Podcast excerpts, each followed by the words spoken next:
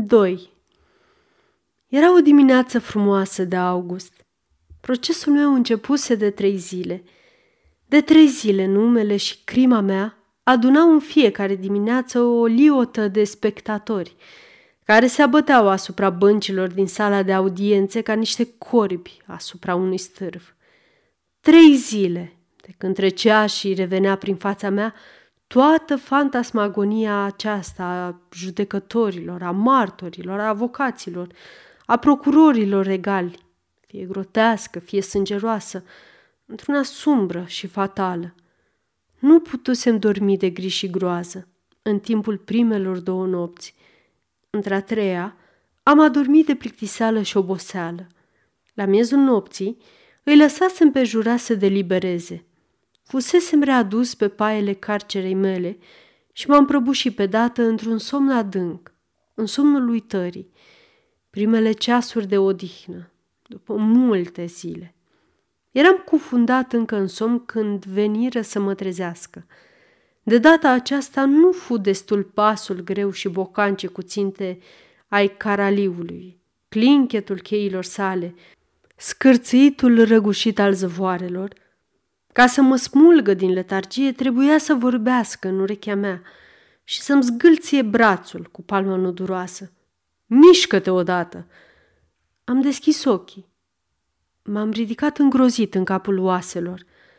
În clipa aceea, prin geamlâncul strâmb și înalt al celulei, am zărit pe plafonul coridorului singurul cer pe care mi-e dat să-l văd, acea reflectare gălbuie în care ochii obișnuiți cu bezna pușcăriei știu să recunoască soarele – aceasta este o înregistrare Cărțiaudio.eu. Pentru mai multe informații sau dacă dorești să te oferi voluntar, vizitează www.cărțiaudio.eu. Toate înregistrările Cărțiaudio.eu sunt din domeniu public.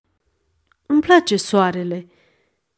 E frumos, am spus gardianului. Rămase o clipă așa, fără să-mi vorbească, ca și când n-ar fi știut dacă avea rost să-i rosească o vorbă.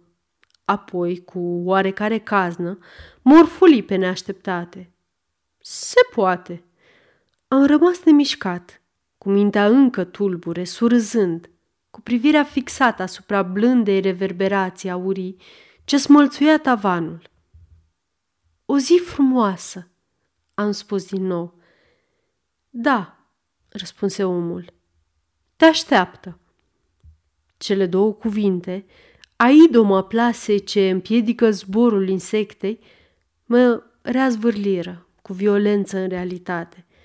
Am revăzut de îndată, ca iluminată de un fulger, sala întunecoasă a curții cu jurați, potcoava la care ședeau judecătorii pe umerii cărora alternau zdrânțele însângerate, cele trei rânduri de martori cu figuri stupide, cei doi jandarmi de la capetele băncii mele și robele negre agitându-se, și capetele mulțimii orbecăind ca furnicile, în spate, în umbră, și oprindu-se asupra mea, privirea rigidă a celor 12 jurați ce vegheaseră cât am dormit eu.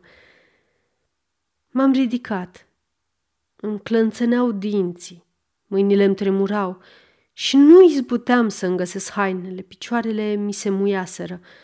De la primul pas m-am împiedicat, ca un hamal prea încărcat. Totuși, mi-am urmat temnicerul. Cei doi jandarmi mă așteptau în pragul celulei. Îmi puseră iarăși cătușe. Avea o broască foarte complicată pe care o încuiară cu grijă. Nu mă amestecam.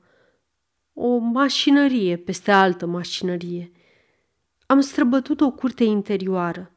Aerul viu al dimineții mă trezi. Am ridicat capul. Cerul era albăstrui. Razele soarelui calde, despărțite de coșurile înalte, desenau unghiuri mari de lumină în înaltul zidurilor prelungi și cenușii ale temniții. Era într-adevăr o zi frumoasă. Am urcat o scară în spirală. Am străbătut un coridor apoi un altul, un al treilea, se deschidea o ușă scundă. Aerul cald, amestecat cu zgomot, îmi izbi obrazul. Era respirația gloatei din sala de tribunal. Am intrat. Apărând, se auzi un zgomot făcut de arme, voci. Băncile se mișcară trosnind. Pe când treceam de-a lungul sălii, între două mase de oameni diguite de ostași, mi se părea că sunt centrul prin care treceau sârmele ce mișcau toate fețele acelea căscate și aplecate spre mine. În acea clipă mi-am dat seama că nu mai aveam cătușe. Nu mi-am putut aminti nici unde, nici când îmi fusese răscoase. Se lăsă o mare tăcere. Ajunsesem la locul meu. În clipa când mulțimea conteni zgomotul, o stoiră și gândurile mele. Am înțeles limpede, pe neașteptate, acel lucru pe care, până atunci, îl întrezărisem ca prin ceață numai. Și numai că momentul hotărător sosise și că mă găseam acolo pentru a-mi afla sentința.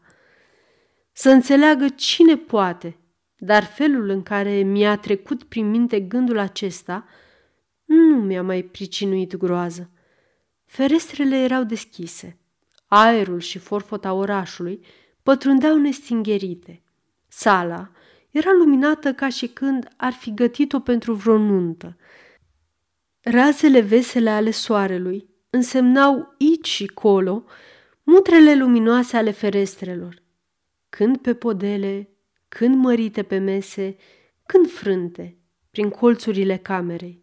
Din aceste romburi, stând să se fărâme de prea multă strălucire în dreptul ferestrelor, fiecare rază tăia câte o prismă imensă de pulbere de aur. Judecătorii în fundul sălilor păreau mulțumiți, probabil datorită bucuriei de a isprăvi curând. Chipul președintelui, iluminat blând de o reflecție a unui geam, avea ceva calm și bun scris pe el. Și un asesor tânăr pălăvrăgea aproape cu veselie, frământându-și dantela gulerului judecătoresc cu o doamnă tânără cu pălărie trandafirie, aceasta fiind așezată, desigur, printr-o favoare, chiar în spatele său. Numai jurații păreau pali și abătuți, dar asta se datora de bună seamă oboselii de a fi vegheat noaptea întreagă. Unii căscau. Nimic în înfățișarea lor nu trăda niște oameni care ar fi cerut pedepsa capitală – și nu puteam ghici decât o mare poftă de somn pe obrajii acestor burghezi de treabă. În fața mea se afla o fereastră deschisă. Auzeam hohote de râs pe cheiul florăreselor și pe pervaz o floricică galbenă, îmbăiată de-a binelea în soare, se ascundea de vânt, ca din joacă într-o firidă a pietrei – cum să se fi putut maturiza o idee cumplită în mijlocul atâtor senzații grațioase? Inundat de aer și de soare, nu puteam gândi cu niciun preț la altceva decât la libertate. Nădejdea începea să licărească în mine, asemenea zilei ce mă îmbăia, și încrezător îmi așteptam sentința, așa cum aștepți slobozirea și viața. Între timp, sosi și avocatul meu. Era așteptat. Mâncase copios și cu poftă. Ajuns la locul său, se aplecă surâzând spre mine. Sper, mi-a spus. Nu-i așa? Am răspuns cu sufletul ușor, zâmbind la rândul meu. Da, reluă el.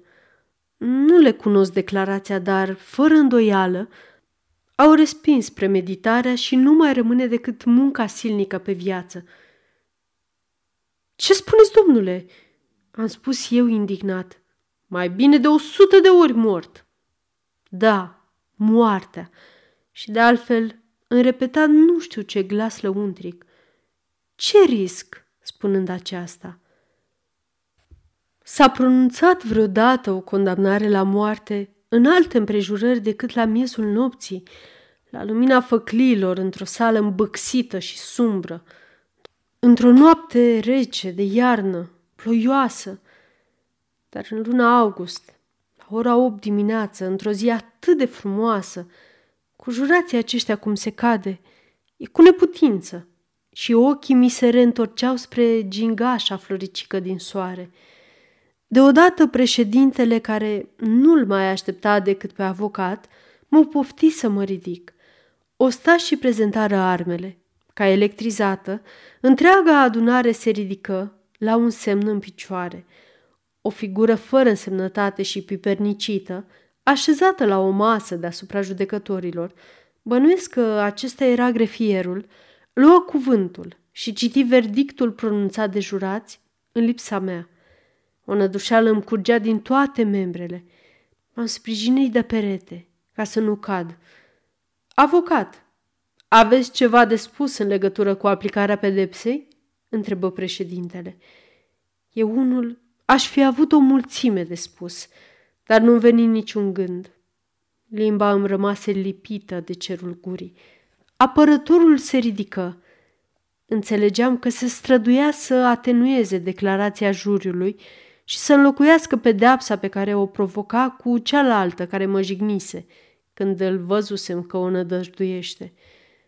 Probabil că indignarea mea întrecea măsura din moment ce și-a putut face drum printr-o mie de emoții ce încopleșeau sufletul. Aș fi vrut să repet cu glas tare ceea ce îi mai spusesem, de o sută de ori, mai bine mort. Dar nu mai aveam aer și n-am putut face altceva decât să-i apuc cu brutalitate brațul, strigând cu o putere ce mă năbușea. Nu! Procurorul general se război cu avocatul și l-ascultam cu o stupidă satisfacție. După asta, judecătorii ieșiră, apoi reintrară și președintele citi verdictul. Condamnat la moarte, strigă puhoiul. Și în timp ce eram dus, toți se năpustiră pe urmele mele cu tunetul clădirii ce se prăbușește. Eu unul pășeam amețit și uluit. În mine avusese loc o revoluție. Până la verdictul morții, mă simțeam respirând, palpitând, trăind în același mediu cu ceilalți oameni. Acum puteam întrevedea limpede un fel de zid între lume și mine. Nimic nu mai îmi părea ca mai înainte. Ferestrele acelea însorite și mari, soarele, cerul limpede, floarea minunată, totul devenise vinețiu și palid, de culoarea giulgiului. Toți acei bărbați, femei și copii care se grămădeau în calea mea îmi păreau că aduc anălucirile. La capătul scării mă aștepta o trăsură neagră, murdară și zăbrelită. Când să urc am privit la întâmplare prin piață. Un condamnat la moarte!" strigau trecătorii alergând spre trăsură. Distingeam prin norul ce părea să se fi lăsat între mine și ceilalți două fete care mă priveau nesățios. Grozav! Spuse bătând din mâini cea mai tânără. Peste șase săptămâni